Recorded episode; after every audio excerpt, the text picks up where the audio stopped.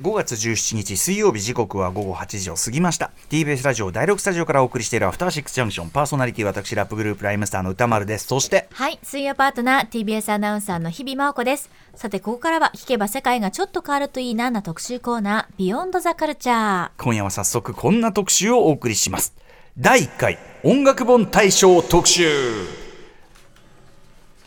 先日第9回翻訳本大賞特集ね、えー、柴田元幸さんをお招きしてお送りしましたがこちら第1回流行る第1回でございます。音楽本大賞の特集です。はい書店の音楽書音楽本のコーナーを取り上げる盛り上げるために今年スタートした音楽本大賞。先日4月の5日の放送ではノミネート作品についてお話を伺いましたが昨日ついに大賞が発表されました。はい。ということで、えー、どういうふうなね選考の様子だったのかというね血で血で笑うねあの あれが広繰り広げられたのか、えー、選考の模様であるとか、えー、大賞を受賞した作品についてお話を伺っていきたいと思います。さらに今夜の特集では大賞を受賞された、えー、著者の方に、はい、えー、お電話で最速インタビューもさせていただきたいと思っております。それではゲストのご紹介です。音楽本大賞の選考委員で音楽ライターの小室孝之さんそして実行委員でアルテスパブリッシング代表の鈴木茂さんお二人です、えー、河野さんこんばんは。こんばんは。はいそして鈴木さんこんばんは。はいこんばんは。よろしくお願いします。ということでお二人のご紹介を改めて日比さんからお願いします、はい、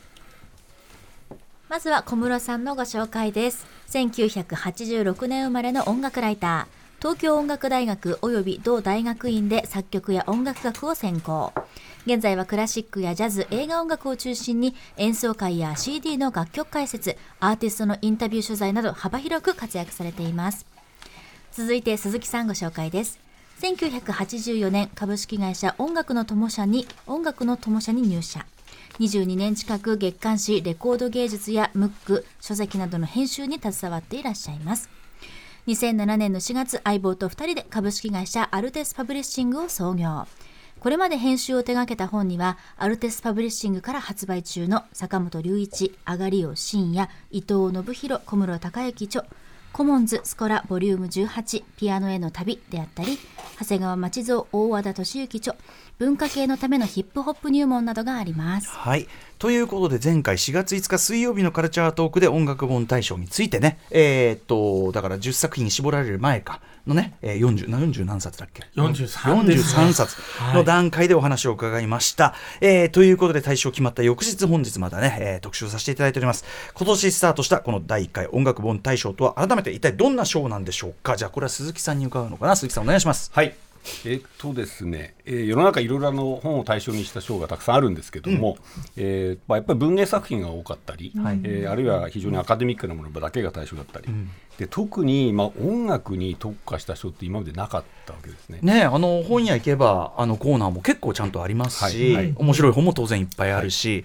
映画本とかだったらキネマ旬報のあの映画本のそのベストみたいなのが年間あったりする、一応ああいうのまとまった賞ありますけど確かに音楽ってあんまりないかもしれない、ね。はい、あのまあサントリー学芸賞みたいなもので、うんうんうん、もらうことはあるんですけど、はい、それはだから広く評論集の中でそれが取るってことはあるけども、はい、で最近あの作家本大賞とか、うん、えー、まあこの番組でおなじみの日本訳大賞とか、うん、割とこう手弁当で立ち上げたり、うんうん、えー、ジャンルを特化した賞が出て、まああれ楽しそうだなってずっと思って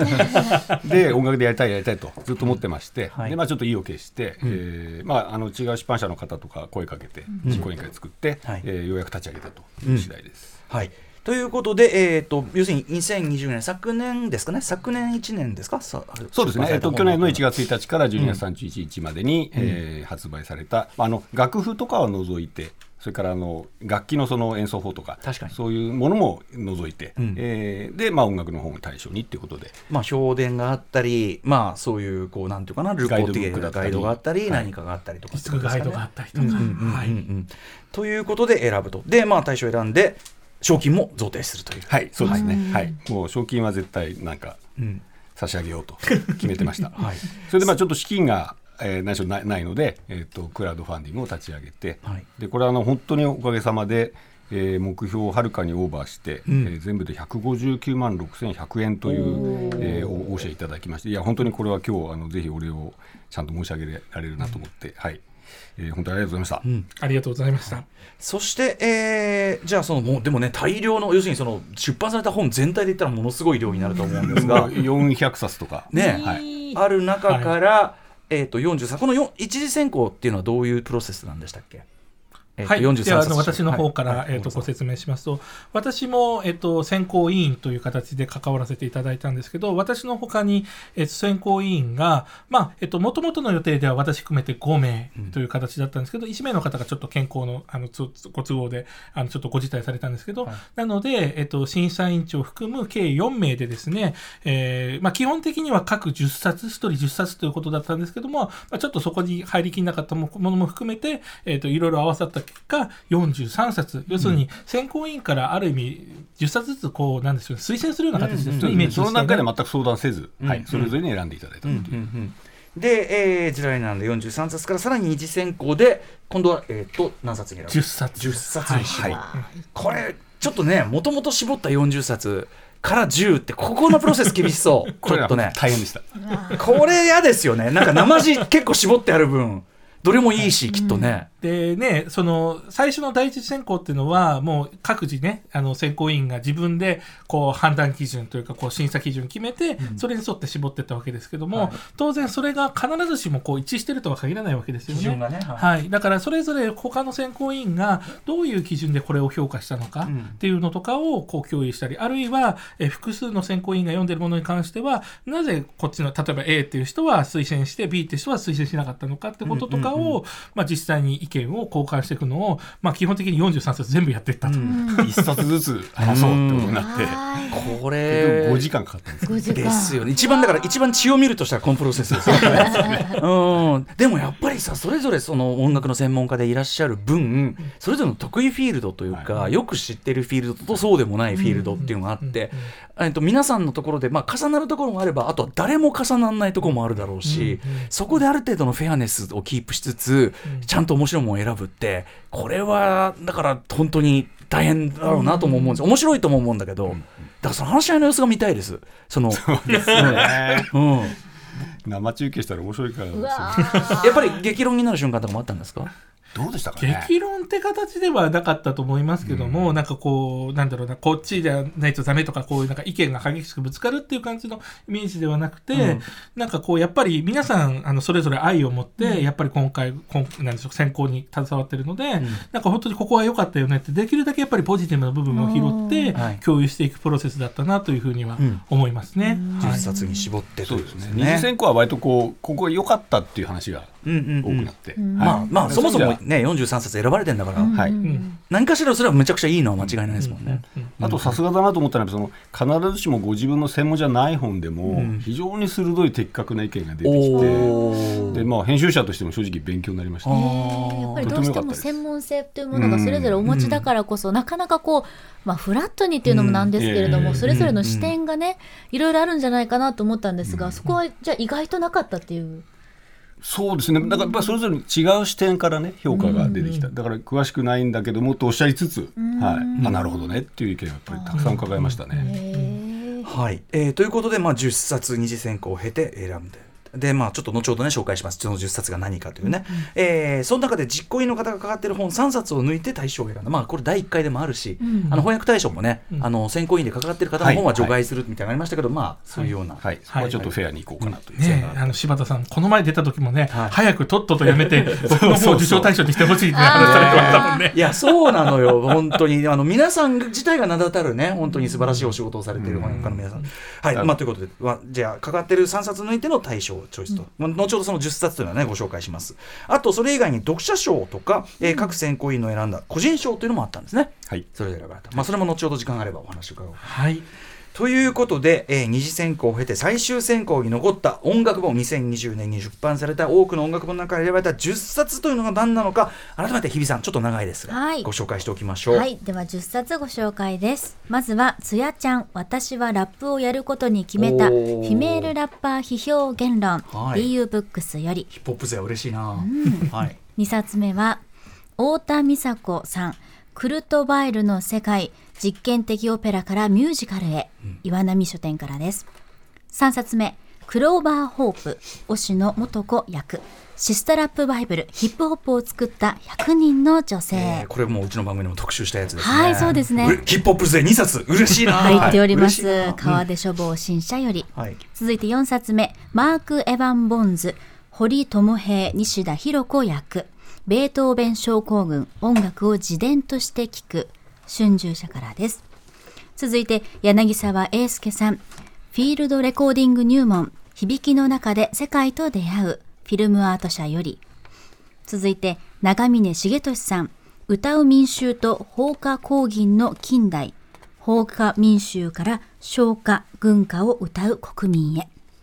続いて沼野裕二さん。音楽学への音楽学への招待春秋社からです。続いてここからは実行委員が関わっている本ということで3冊ご紹介します。ブルース・ヘインズ大竹直之役。古楽の終焉 HIP 歴史的知識に基づく演奏とは何か。アルテスパブリッシングより。吉原真里さん親愛なるレニー。親愛なるレニーレナード・バーンスタインと戦後日本の物語。アルテスパブリッシングより。最後の一冊は中原仁さんブラジリアンミュージック200アルテスパブリッシングより以上の10冊です。鈴木さんアルテスパブリッシング面白そうな音楽も出しすぎてる えー、ありがとうございます。アルテスパブリッシング枠が必要っていう、ね、いやいやそんなとんでもない。だ今回ちょっと著者とか役者の皆さんには申し訳なかったんですけども、うん、はい、古学の終焉とかこれもし歴史的知識に基づく演奏。た多分そのこういうふうに演奏されていた音楽であろうというような、うんあれですよねきっとね。はい、これかなり議論がね。はい、まああのこれの話をしますとまた長くなるんで。すけど、そもそもいわゆる古楽っていうのは単に古い音楽ってことじゃなくて、うん、当時えどんな楽器でどんな演奏法でやられてたのかっていうものを研究する動きがですね、うん、20世紀の後半からもうずいぶんやられていて、はい、それの範疇がどんどん広がってきてるんですね。うんうん、でもそれが本来はえっともともとはこうなんだろう今までの、えー、なんだろうな昔でいうとこの、えフルトベングラーとかみたいなこういうロマン派的な解釈が、うん、えー、こう真髄なんだって言われたものをそれをなんか打ち崩していくようなねものがこうカウンター的なものだったのに、でもそれがいくいつしかちょっと権威的な要素も持ったりとか、なんかそういうやっぱりこのいろんな動きなんかをこう改めてもう迎えするようなそれでちょっと終焉というかなり過激なタイトルがついてるものなんですけども、まあこれはこれでですねぜひあのそれこそあのねこちらの番組を何回か出ていただいた白澤達夫さんが工学の専門家なのでぜひ白澤さん呼んでですね特集していただけるときっとめちゃくちゃ面白いことになると思うんですね。これだからちょっと読んで私も勉強して、特集などやるならみたいですね。はい、すごい面白そう。さてさてということで今挙げていただいたまあ10冊からまあそのねえっ、と後半の3冊を抜いた7冊の中から大賞に選ばれた作品がございます。まあ、はい、あの先ほどのねあのタイトルなんかも発表されてるんで、はいうん、え番組内では言っちゃってますが改めて鈴木さん発表お願いします。はい、えー、栄えある第1回音楽本大賞を受賞したのは、えー、柳沢英介さん。フィールドレコーディング入門響きの中で世界と出会う、えー、フィルムアート社決まりました。おめでとうございます。おめでとうございます。ちょっとこれでもどういう本なのか我々ね、はい、ちょっと分かっちょっと微妙な感じ、わかんないところもあるフィールドレコーディングとは、はい、なので、ちょっと後ほどね、うん、押田さんと、えー、小室さん、鈴木さんによるこの受賞作、フィールドレコーディング入門、どういう本なのか解説と、そして大賞を受賞された、えー、著者である柳沢英介さんにもお話を伺っていきたいと思います。After Six Junction TBS ラジオおキーステーションに生放送でお送りしています。アフターシックスジャンクションです。今夜は第1回音楽本大賞特集ということでゲストは引き続き音楽本大賞の選考委員で音楽ライター小室孝之さん、そして実行委員アルテスパブリッシング代表の鈴木茂さんお話伺っていきたいと思います。お二人よろしくお願いします。はいお願いします。ということであの大賞を捉えたね、えー、柳沢英介さんのフィールドレコーディングにも響きの中で世界と出会う、えー、についてお話伺いたいんですがまずあのこれに限らずこれこの後ちょっとこの本の話伺いますけど、うんはい、どの本もなんかそのパッと聞いて内容分かる感じじゃないのも結構あるじゃないですか。はい、なんだけど、はい、だからそのあのジャンルみたいなところで、うん、そのあこういう本だなって思うのよりもさらにこうなんていうのこう見据えてる射程がさらに広かったり、うんはい、長かったり深かったりするっていうか、はい、そういう本が多いって感じなんですか、ね、そうなんですよ。あの私今回特に、まあ、43冊から10冊に絞る二次選考の段階ですね、うんうん、やっぱりそこの中でこう多くの選考委員から指示を受けたりとかやっぱりこう共有していくっていう意味では、うん、やっぱりその専門に特化したものももちろん素晴らしいものはあるんですけども、やっぱりそれで研究したことがどこにつながっていくのかっていった時に結結構いろんなこう捉え方とか他のものにつながるよねっていうのが多いなんてことをすごく感じましたね。例えば先ほど挙げていただいたその10冊の中中で言うと、音楽学への招待なんていうと、ね、これだけだとねちょっと 全然まあ、普通に大学生向けの本かなとか、大学院生向けの本かなって感じなんですけども、例えばこの中の一つの項目はプロレスの入場音楽、えー、要するにねなんでしょう出囃子ですよね、のこう変遷を学問的にけね見ていくと。しかもそれのもともとを、なんだろうな軍楽隊とかのああいう音楽とかにこうちょっとはいものをこうある意味出発点にしながらこう歴史的に見ていくとどういうことが分かるのかみたいなですね、この本のねタイトルだけ聞いたらプロレスっていう4文字が出てくるん絶対思いませんからね。だから例えば本当にねだからレックさんコンバットレックさんとかが読んだらどう思うのかとかちょっと聞いてみたいぐらい確かに、はい、そっか。だからちょっとこうタイトルだけ見てちょっとよくわかんないけどっていうのはひょっとしたら我々のその興味とか、はい、あれにあの完全に入ってくるようなものもいっぱいあるし、はい、これ一冊一冊やっていくとね、はい、ちょっと大変なことやもう一冊だけあの、うん、ベートーベン症候群っていうと本当にベートーベンの話をしてるんですけども、ねうんうん、これあの要するに作曲家の要するにこう歌い手とかで何でもいいんですけどミュージシャンの人生と音楽を絡めて聞いてませんかって話をしてるわけですよ。作家性っていうかなんていうかな人生で起きた何か出来事がこう音楽に反映しててっていうふうに聞くのって本当は当たり前じゃないよっていうのを研究した本なんですけども、うん、それが最終的に、えっと、あれですよ。あの例えばサバルゴーチ守さんのああいうこう捏造みたいな話もいきますし、うんうん、このこの人が作った作品だからっていう聞き方。はい。そうそうそう。しちゃってるわけですよ、それって普通に j p o p とか、多くの人がそうやって聞いてる今ポップミュージック。じゃないですか、ポップミュージック、だから例えばこの番組だったら高橋義明さんが扱ってきたようなテイラー・スウィットとかの話題なんかも出てきたりするようなベートーベン症候群なんか、はい、っていうか現在のポップからして全部映画でさえ例えば僕らだってやっぱ作家主義っていうのが出てきてから、この人がこういう人だからこういう生き方をしてきた人だからこうだっていうような、でも本当は総合芸術だからそんな単純化できしていいものかちょっと微妙なところもあるけど、まあそういう見方がやっぱ標準化しちゃってますよね。すべて監督に背負わしちゃったりとかね。そうそうそう。それがだからやっぱりベートーベン症候群。はい。面白そうじゃん。だからめちゃくちゃいろんなところにつながる本なんですなんだこれ読まなきゃじゃん。読まなきゃじゃないですかこれ。さすが10冊残っただけあってですね、うんうん、そういう広がりがすごくあるなってだからまあとにかくこの残った10冊はあのそういう意味ではどれもあの手に取る価値当然あるというかね、うん。うん、それは間違いないですねの中でのフィールドレコーディング入門対象なんですが、選考、えっ、ー、と、最後のその10冊から絞る選考、えー、どんな感じで行われました？大変でしたか？やっぱり。血、血を見ましたか？最終選考、あの、幸い血は流れなかったんですけども、うん、えー、最終選考はですね、えー、やっぱ改めて10冊を全員必ず一言ずつってお願いして、うん、えー、一応一言言っておくと、そのゲストのね、選考委員ということで、後から加わった和島さんだけは、あの、そうあの全部ではないという形なんですけども、それ以外の4名は一応全部目を通してきたという上ですね。はい、はい。うんで10冊語り終えるのにまあ2時間でしたっけ、うん、2時間ねこうだ決まったのは2時間以上経ってましたね で一通り終わりました、うん、でどうしましょうってことになったんですけども、えー、それぞれの方に有力押すものを複数 OK で上げていただいたんです、うんうん、だいたい皆さん2冊ずつ上げてくださって、うんうん、そしたらなんと、えー、4人の方全員共通してたのが、うんこのフィールドレコーディングに満場一致という、はい、要するにこれだったらみんなねまあなんだったらゲスト審査員の和島先生とかも含めて、はい、まあこれだったらね対象を取ることに対して何の意義もないという。さまざまなジャンルの方が揃っている中で全員同じだった。そうなんですよ。すごいですね。しかもこれあのその評価のねあの話で言うならば読者賞も実ははい。取ったんですね、はい、これね。ダブル受賞となりました。すごくないですか？だから圧巻の。これ、あのしかももう一言言っておくと、選考委員はどれが読者賞を取るか、事前に聞かされてないんですよ。うん、もちろん。もちろんそういうふうにね、だから何かバイアス入るとって言われたそうですね。だから人気がある作品だってのを知らずに、はいはい、要するに、まあ本当に純粋評価で言ってもあれだし、人気で言ってもそうだし、すごい本ですね、フィールド。ね。ということで、フィールドレコーディング入門、えー、どういう本なのかについて、改めて概要をじゃあ、日比さんからお願いします。はい、改めまして、柳沢英介さんのフィールドレコーディング入門、響きの中で世界と出会う。この本はフィールドレコーディングが歩んできた様々な文脈を統合した上で、その全体像を捉え直し、歴史や理論、実践方法を一冊で知ることができる内容となっています。現在的な視点からフィールドレコーディングを網羅的に紹介し、その全てが理解できる国内で初めての一冊ということです。フィルムアート社より税込み2640円で発売中です。フィールドレコーディング。ちょっと改めてフィールドレコーディングって何ですか？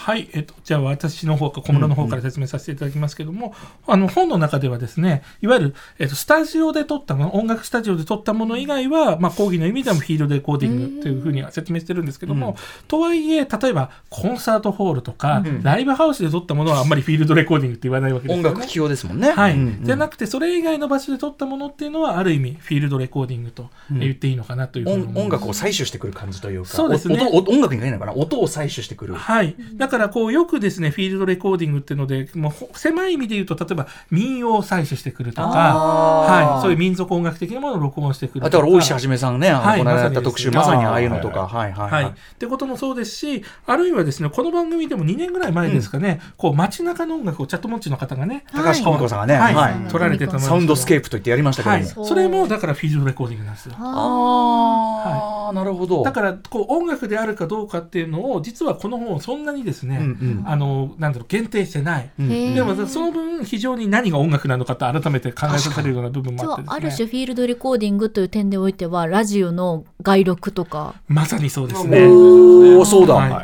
い、おおそうだ、うんうん、へえ、はい、じゃあそういうこうなんていうかな、まあ、広い領域もあのカバーしてる上に、うん、なんていうの？それそれを取るなんていうの？おそそれを取る意味っていうかさそのさっきおっしゃった、音楽とか、はい、音の音にの価値っていうのかな、はいしかもそれが自然にこうなんていうか我々が暮らしの中で走ってたりとか、うん、伝統の中で走っている何かっていう音の意味とか、はい、そういうものを改めてこう研究するような作業というか。でもちろんその研究所あのこの後お話しいただくと思いますけどもともとこの柳沢さんはですねベトナムの民族音楽のね的なこう要素だと思うんですけどそのゴングってあるじゃないですか。あれをはい、あれですね。あれをこう研究されてた。でその中でフィールドレコーディングなんかをされてたベトナムのゴングあまあどうしようはいそれねご本人多分聞いていただくといいと思うんですけども、うんうん、でもそれだけじゃなくてですね後々見くと普通に、えーと、いわゆるフィールドワークでその音楽じゃなくて、うん、例えばそのそれぞれの地域の文化とか社会の中に入って、はい、社会学的な研究とかあるじゃないですか、はい、そういったような、えー、録音に聞こえるようなものなんかも入ってきたりとかですね、うんうんうん、えものによっては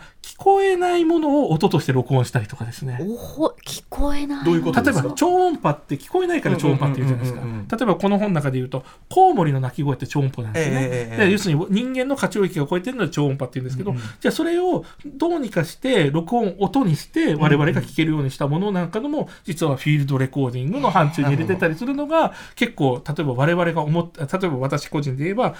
今までのフィールドレコーディングの範疇に入ってなかったわけですよね。でもそういったものも戦略的に取り入れていきながらあ改めて録音って何だろうってことをですね、考えさせてくださったのが非常に面白かったですね。視覚で言えばねその例えば赤外線とか、はい、いろんなやり方でこう可視化するみたいなのありますけど、はい。ま、そう、ね、そういうものも作んでるっていう、ね、はい、それを音でやってもいいんじゃないかってことはあじゃあもうそもそも聞くということは何かみたいなところまで考えさせる、うん、ね、内容ですよね。いやということで、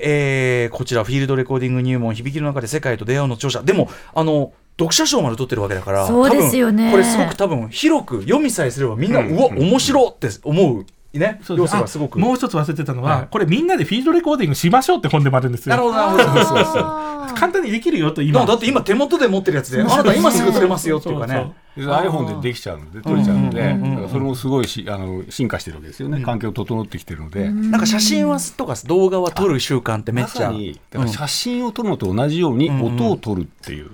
その写真との比較っていうのはすごい分かりやすかったです、本の中で。それこそあの高橋久美子さんのあれなんか旅行行った先でみんな写真とか動画撮りがちだけど、音で浮かび上がってくるものってすごくねって話で、こっちが立体だみたいなそうそう 写真で見るよりなんかそこに行けた気がしちゃったんですよねね、ねまさにそういう話も出てくると。はい、なのでぜひその辺の話をですね、うん、深く聞いていただければと思います。はい、あのぜひあのいろんなあのね貴重な機会ですからね、はい、皆さんからもね質問していきましょうかね。はい、ではでは大賞を受賞されたフィールドレコーディング入門響きの中で世界と出会うの著者柳沢英介さんとお電話がつながっています。柳沢さんもしもし。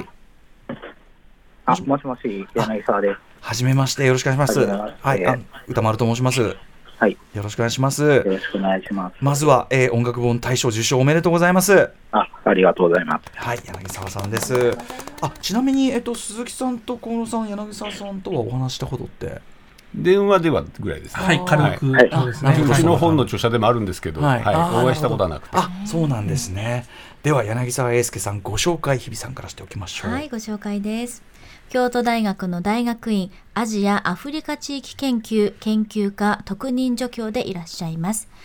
主な研究対象はベトナム中部地域の金属打楽器ゴングをめぐる音の文化についてです。著書には投稿者より発売中のベトナムの大地にゴングが響く。また協約書にはデイビッド・グラブス著フィルムアート社より発売中レコードは風景を台無しにするなどがありますはい。改めて柳沢さんに伺いたいんですけど、はい。あのベトナムのその、えー、と金属打楽器ゴングっていう高校にこう興味を持たれたきっかけとかってあるんですか、はい。えーっと興味持ったきっかけは、そうですね、まあ、本にもちょっと書いたんですけど、ええ。えーっとまあ、ある CD で、えーっとうベトナムの中部高原とラオスの少数民族のそのゴング音楽っていうのがあるんですが、それをこう集めた CD があって、うんうん。でそれをたまたま大学生の、えー大学に入ったぐらいかな、はい。時に、えーっと聞いて、うん。でそれがものすごいもう音楽的にももう圧倒されて、うん。なんていうかこう、古い伝統的な音楽なんだけど、はい。いわゆる新しい先鋭的なこう実験的な音楽うん。の要素もあるというか、うんうん。ものすごい僕にとってはもう、なんか、新しい音楽として聞こえてきたんですね。はい。で、それがいわゆる、まあ、実はそれもフィールドレコーディングなんですけど、なので結構そういう、えっとまあ、僕自身研究対象をそのフィールドレコーディングっていう手法を使ってうん。研究もし、調査もしてるし、はい。でそれを使って、まあえっと作品とかも作ってるんですけど、うん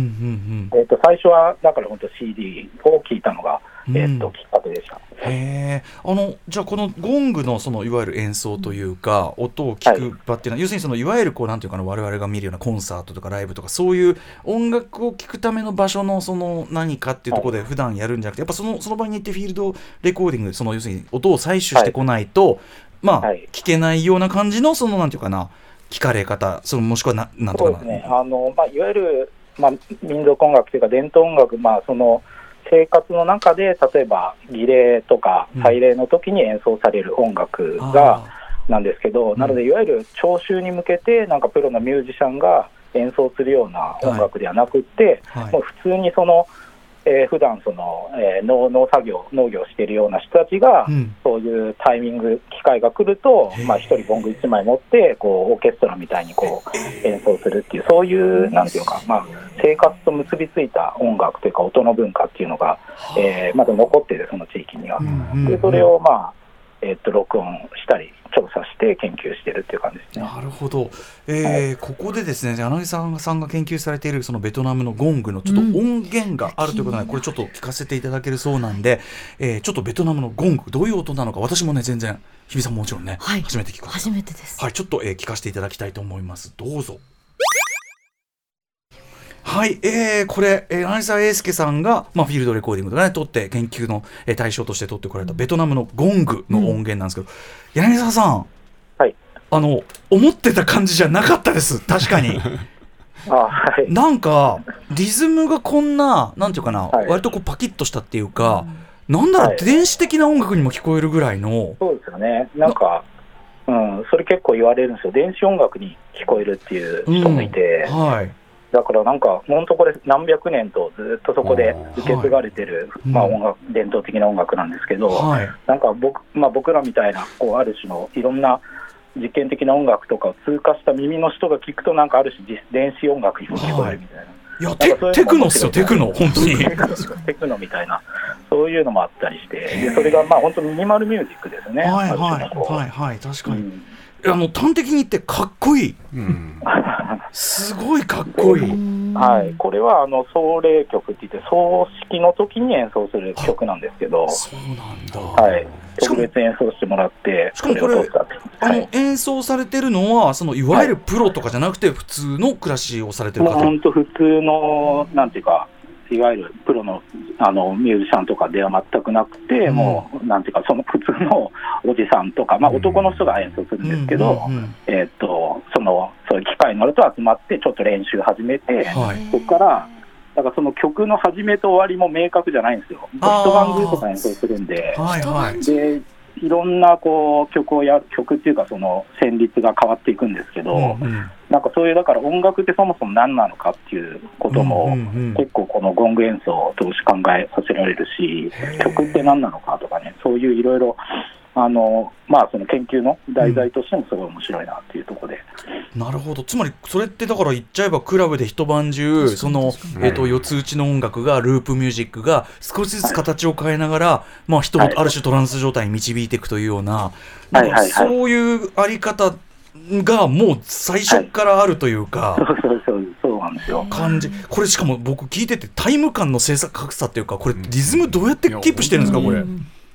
えー、と一応、太鼓の人がこう、うん、なんていうか、拍は刻んでる感じであるんですけど、その人はじゃあ、すごく正確にある、はい、ごめんなさい、はい、えっとね、そんな正確じゃないですけど、結構当然ながらよれるんですよ、あそうなんだ、うんうんうん、で、そのよれがまた、そのゴングを叩くタイミングっていうのは一人一人決まってるんですけど、うんうん、そのメロディーとか作る人は、うんうん、だけど当然ちょっとずれたりするじゃないですか、はいはい、でそのずれがまたなんかグルーブをこう生み出して、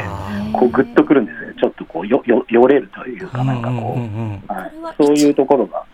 1音につき1つのゴングで1人ずつが担当してハンドベルみたいな感じですか？そうですね、はい、基本的にはそうなんですけど、まあ、オクターブで音人もいますし、うん、そうですね、えー、基本的にはでも1音っていう感じで、うん、はい、15人とか16人ぐらいで、まあ、一つのアンサンブルです。かね。いやあのまずはこれきっかけとして柳沢さんがこのベトナムのゴングに見せられたのがとってもわかる。めちゃくちゃあの面白いしかっこいいし。ちょっとやっぱずっと聞いてきたくなるような、ね、やっぱりしかもアジアという共通点があるからか、なんかちょっとな落ち着くというのも変ですけども なんかびっくりはし、うん、なんかなんて言えばいいんだろうな。馴染みがある感じもするし、うん、うん、ね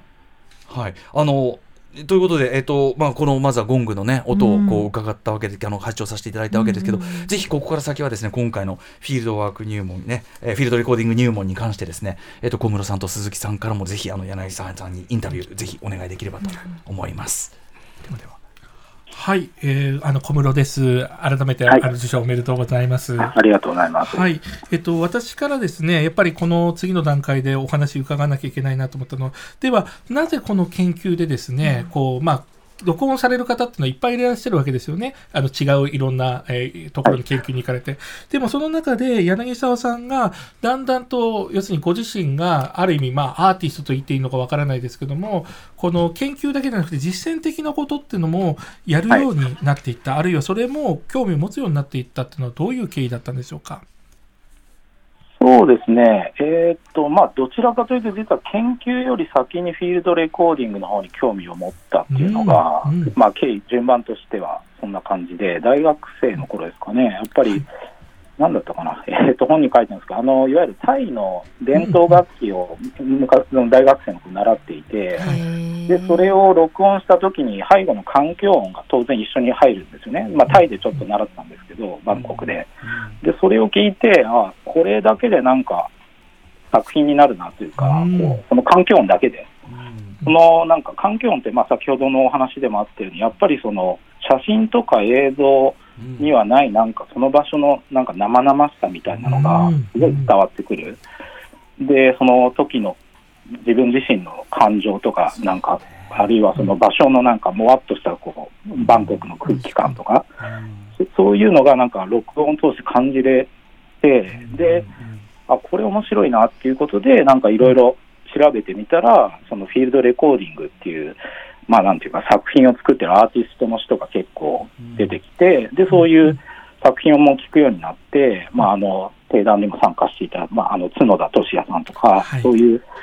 えー、っと、アーティストの作品を聞いて、あ、これはすごい面白いぞと思って、で、そこから、あの、やり始めたんですね、自分でも。で、その過程で、あの、さっきのゴングにも出会って、で、そうすると、つまり、そのフィールドレコーディングが、その、調査手法としても使えるし、なんか両方できるなと思ったんですよ、そのなんていうか、フィールドレコーディングっていうものを通して研究もできるし、自分の作品制作もできるっていうか、そういう感じで、だから、まあ、両軸でずっとやってきた感じはありますね。ありがとうございます。で、もう一つ私からお伺いしたいのは、はい、そこからね、先ほどもちらっとちょっと前で触れましたけども、えー、例えばその聞こえないものを録音してみようとかですね、あるいは普通、まあ、例えばその先ほどのね、コングも生活の中にあるもので、まあ、要するに西洋的なね、意味での音楽とはどうかわからないですけど、でもまあ、音楽として聴けるものっていうのが、えー、こう対象するのはわかるんですけど、それ以外のものっていうものもフィールドレコーディングに含んでいこうっていうのは、どういうふうになんかそれは、ね、先ほどの話からいくと、もともとあったものだと思うんですけど、でも、やっぱりあんまり音楽的に捉え方はされない要素もあるわけじゃないですか。その辺の柳沢さんの考え方について、ぜひ伺えればと思うんですけども。まあ、僕自身、まあ、いろんな人が多分フィールドレコーディングって、まあ、いろんな考え方、まああのまあ、立場の人によって全然その捉え方は違うと思うんですけど、うん、まあ、僕はそのあまりその音楽作品を自分で作ってるっていう意識はなくて、えーとまあ、もちろん音楽を撮った作品はやっぱ音楽なんですけど、さっきのゴングみたいに。だけど、いわゆる環境のさあの録音作品に関しては、全然それを音楽として僕はあまり捉えてないんですね。うん、うん、で、それはまあ、そのなんていうかな、えーと、でも聞く人からすると、それが例えば CD になって、レコードショップに並んで買って聞くわけで、うんはい、例えばですけど、そうなるとやっぱ音楽として、こう、聞かれるというか、だからそれは別に僕はそれで全然構わないんですけど、うん、なんかその音楽、なぜ音楽としたくないかっていうと、うん、やっぱりその場所の、なんていうのかな、文脈っていう言葉を使ったりするんですけど、はい、やっぱりその音の、その場所で響いてる、あその響きっていうのはその場所のいろいろなその文脈と結びついてるわけですよね。うん、でそういうものをなんかあの作品を通して表現したいっていうところもあって、でそれを音楽ってしちゃうと、なんか、なんていうのかな、こう美的な部分ばっかりこう、はい、つまり音が面白いか面白くないかみたいな話にが重視されてしまうんじゃないかっていうのもあって、どっちかというと、だから、あまりそういうふうに音楽っていうふうに、つまり作曲作品みたいに、例えば重ねたりとかして、加工したりして、楽曲を作る人は、えー、たくさんいらっしゃると思うし、僕もそういう作品聞くんですけど、僕自身はあまりそういうことはしない。で、えー、作作品を作ってるっていう感じですね、環境に関しては。ありがとうございます。やっぱりそのレコーディングするって言った時もちろんフィールドレコーディングはあ、ね、今今までもあったんですけどどうしても音楽を録音するみたいなための技術みたいなところが側面が強すぎたとも言えるかもしれないですよね。はいはい。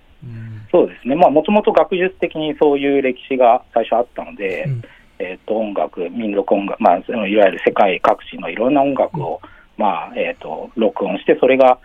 えーと、学術的な資料として、まあ、アーカイブ化されたりとか、分析されて、採布されたりとか、そういう形で、まあ、使われてきたので、えー、まあ、そういう歴史はもちろんあるんですけども、今はもっともういろんな、なんていうのかな、こうそれだけじゃなくても、いろんな人がいろんなこと、あのえーと、用途でこうフィールドレコーディングを楽しんでいるやっているので、うん、えーとまあ、なんか、それ全部はこの本でもちろん紹介できないんですが、うん、僕自身のあくまで、なんていうのか、立場というか、えー、方法論というか、考え方を、まあえー、紹介したっていうところがあります。ありがとうございます。うん、どうでしょうか？鈴木さん、はい、はい、あのアルテスパブリッシングの鈴木です。はい。改めておめでとうございます。はい、ありがとうございます。はいあの僕はまあ編集者っていう立場からなんですけど、うん、あの、はい、本の作りすごく、まあ、あの選考会議でもですね編集が素晴らしいっていうのは結構声が出て。であのまあ、企画もあるんですけど例えば僕なんかだとあの本文の文字組みなんかもすごい綺麗で読みやすいんですよねすごく、はい、あのでそういうのも本当素晴らしいなと思ってたんですけどあの、うん、そもそもだけどこのテーマで一冊本が、はい、なんていうんでしょうね書けるあるいは成り立つって読者がいるとはい、なんかある程度確信がないとなかなかこういう企画って出せないと思うんですけど、なんかその辺こうどういう形でこう決まっていったのかなっていうあたり、ちょっと興味そうですね、実は僕の中では結構この本はもし出せたら売れるなっていう自信は結構あったんですよね。それなんでかっていうと、まあ、フィールドレコーディングって結構そのインターネット上でいろんな人が書いてたりとか、ツイッターとか検索してもたくさん出てくる割には、全然そういう本が一個もなくて、日本語で書かれた本が。っていう状況が結構ここ数年、いや、もうちょっとかな、あったんで、まあ、特にいわゆるレコーダーがハンディレコーダーって言って、いわゆるデジタルレコーダーが出てから、もう20年近く経つんですけど、いまだにそういうなんか本がなかったので、いつか書きたいなっていうのはずっと思ったんですよ。はいはい、で、それで、あの書きたいなと思ったんですけど、まあ、なかなかね、その出版社を見つけるのは当然難しくて、そのその時に、その前の本でゴングの本を出したんですが、はいはい、その時の出版記念イベントの時に知り合った編集者の人が、えっと、フィールドレコーディング、えー、にすごい詳しいというか、まあ、実験的な音楽に詳しい方だったので、あのまあ、沼倉さんという方なんですが、えー、まあ、その人に連絡して、でそしたらまあフィルムアートにいるということで、それでもうすぐに結構企画書をもうバーって書いてくれて、で結構すぐに通ったのかな、まあ、1週間、2週間ぐらいで結構、でそれもすごい意外だったんですよね。僕は結構難しいだろうと思ったんで、ですよね、だって他にこう、うん、にいわゆる類書がないジャンルですし、そうそうそう、はい、あの多くの出版社では却下されそうですよね。そうなんですよ。でそれがまあ、まあ、なんかいろいろ あの事情もあったのかもしれないですけど、でもまあ、結果的にはすんなりと結構通って、でそこからはもうなんていうかもともとそのだからフィードレコーディング本出したいっていう気持ちはあったので、結構頭の中にこうこういうことを書こうっていうのはもうあったんですよね。うんうんなんで、この本、実はもう完全に書き下ろ、ほぼ書き下ろしなんですけど、そうですよね。はい。1年でばーっても全部書いて、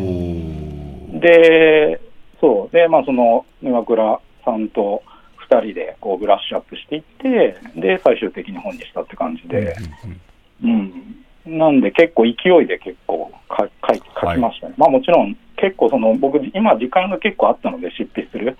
うん、えっ、と、そう、それもあったんですけど、まあ、本当に、あの、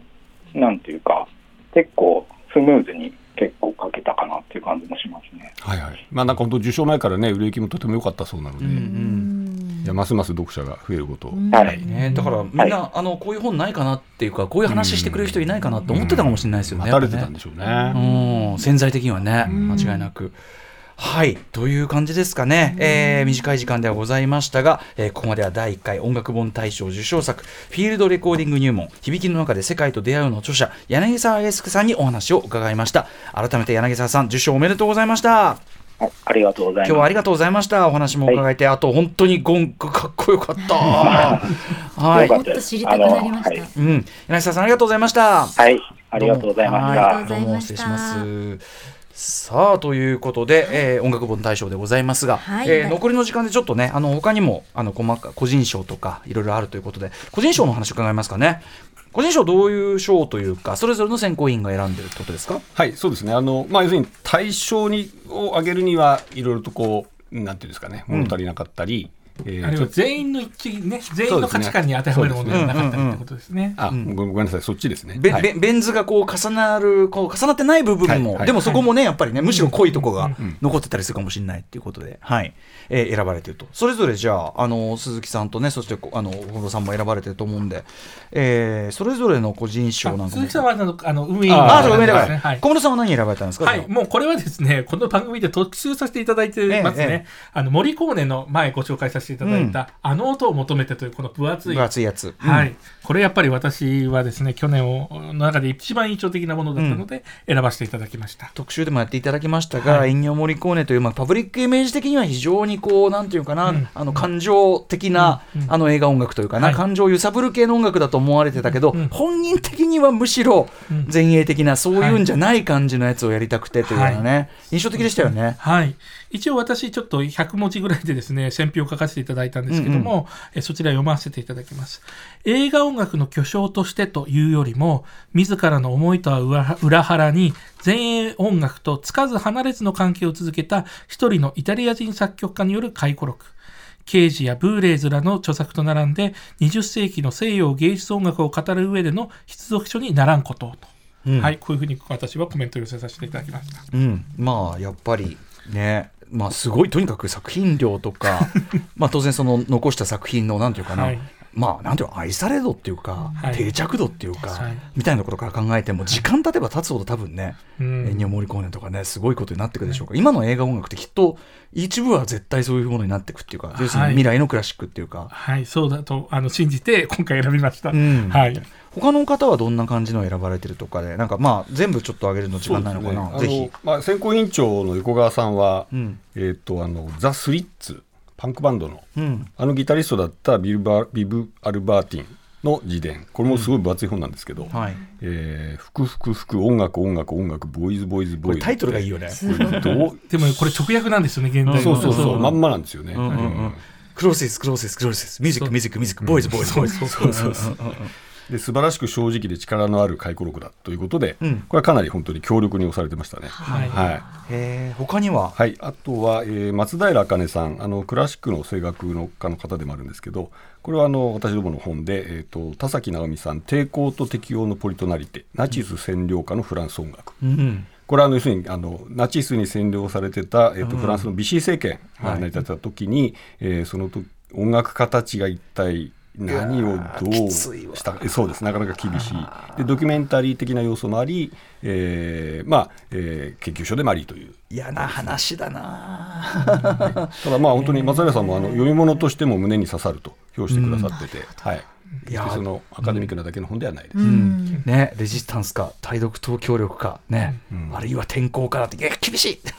面白そうっていうね、はい、はい、えー、抵抗と適応のポリとなれて他には、うん、ちょっとさんお願いします。はい、えー、続いてはですね、大阪音楽大学の准教授でもある、えー、渡辺美穂さんが選ばれたのが、えー、後藤守さんでいいんでした、これなんですね。はい、はい、のですね、えー、黒人音楽史でございます。これ僕あのゴシックカルチャー入門って後藤さんが書かれた前の本もすごい面白かったし、はい。そうん、そのその人が書いたブラックミューカルチャーというかブラックミュージックカルチャー、うん、面白かったよ、これ。やっぱこの書き口で書く人いないな まあ、いるとしたら丸、いるとしたら丸谷久兵衛みたいな。ね、表してほしいって前もおっしゃったんですよね。そうそうそうそう。やっぱそういうこうなんていうかなこんな黒人音楽史があるのかっていう感じですね。あの渡辺さんはですね無数の小さな叙述から新たな黒人音楽史のパースペクティブを編んだ改作と、うん、怪しい方ですね。うん、やっぱ後藤さん愛を通すとね、はい、うん、こうなるかみたいな。これでもある意味そこれぞ評論芸っていうか、そうですね。そのこの人が批評するとこうなるみたいなのってすごい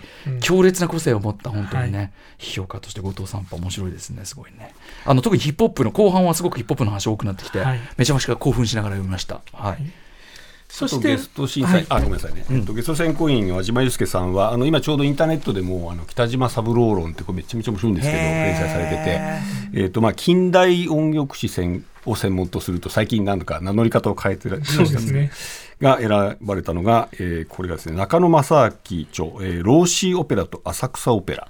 という、うん、えー、神話社森の話の社と書く出版社から出てる本なんですけど、うんはい、えー、これは、まあ、すみません僕あんまりちょっと私の方から説明しましょうか。はい、これはですねあの浅草オペラっていうのをご存知の方はいらっしゃるかもしれないですね。これは、うん、まあ、名の通りオペラもそうなんですけどどちらかというとオペレッタとかを、こう軽い、えっと、ミュージカル的なものに近いものを日本語に訳してやってた大正時代の、えー、まあ要するに、えー、同時期に言うと本当に、えー、初期の宝塚とかのかぶるようなとこなんですけども、ここにあの出身で後に例えば二村定一とかあのヒットソングの歌い手が出てったりとかっていう意味でもすごく重要な、あのとこなんですけど実はその浅草オペラのこう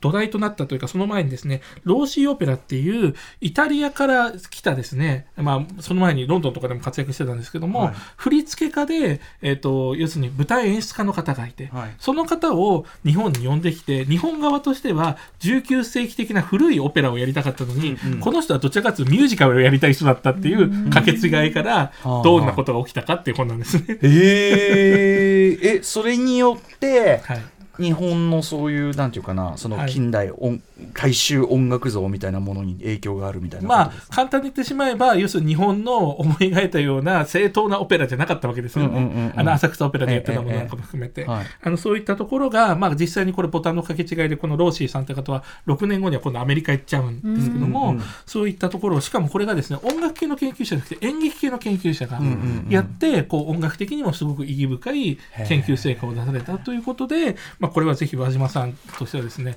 こういうものも音楽本なんだというふうにあの、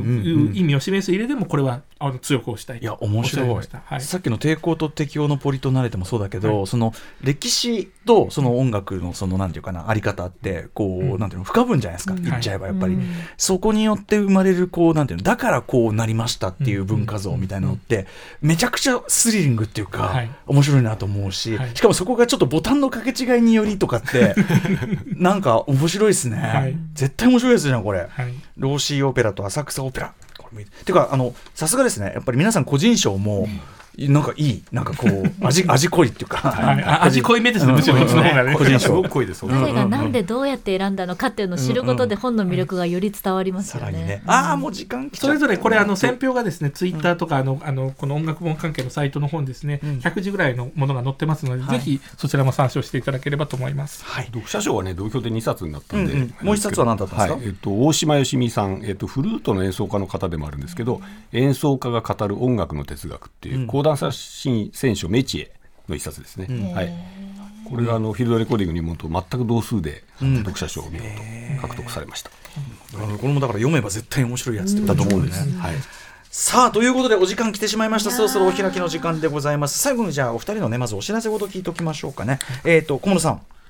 はい、えっ、ー、と、ぜひですね、私が次回、あの、審査員やるかどうかね、選考員やるかどうかわかんないですけども、あの、これまた次回につなげるためにですね、あの、今後、あの、この後お話あると思いますけども、ブックフェアとかいろんな形でやると思うので、うんうんうん、こう、じゃあ対象が受賞したからおしまいではなくてですね、うん、ぜひ、これで選ばれた本とかをですね、皆さん手に取ったり話題にしていただけると、はい、第2回以降やりやすいと思いますので。あれがあったから売れたんだってなるからね。はい、あの、すごく、あの、ありがたいので、ぜひ皆さん、あの、盛り上がっていただけると幸いです。小野さんの様々な活動はね、まあ、あの、SNS はい、あの、はい、ツイッター見てください。はい、そして鈴木さん。はい。えー、っとですね、えー、音楽本大賞の予定としては、7月の9日日曜日の19時から、あの、授賞式をちょっとまあ間が空いちゃうんですけど、うん、あのまあ、その間ですか今あの言っていただいたように書店の方で盛り上げていただいてと思ってるんですけど、はい、えー、何しろちょっとあの実行になかなか手が回らなくてですね書店の方々へのご案内が大変足りてないんですけども。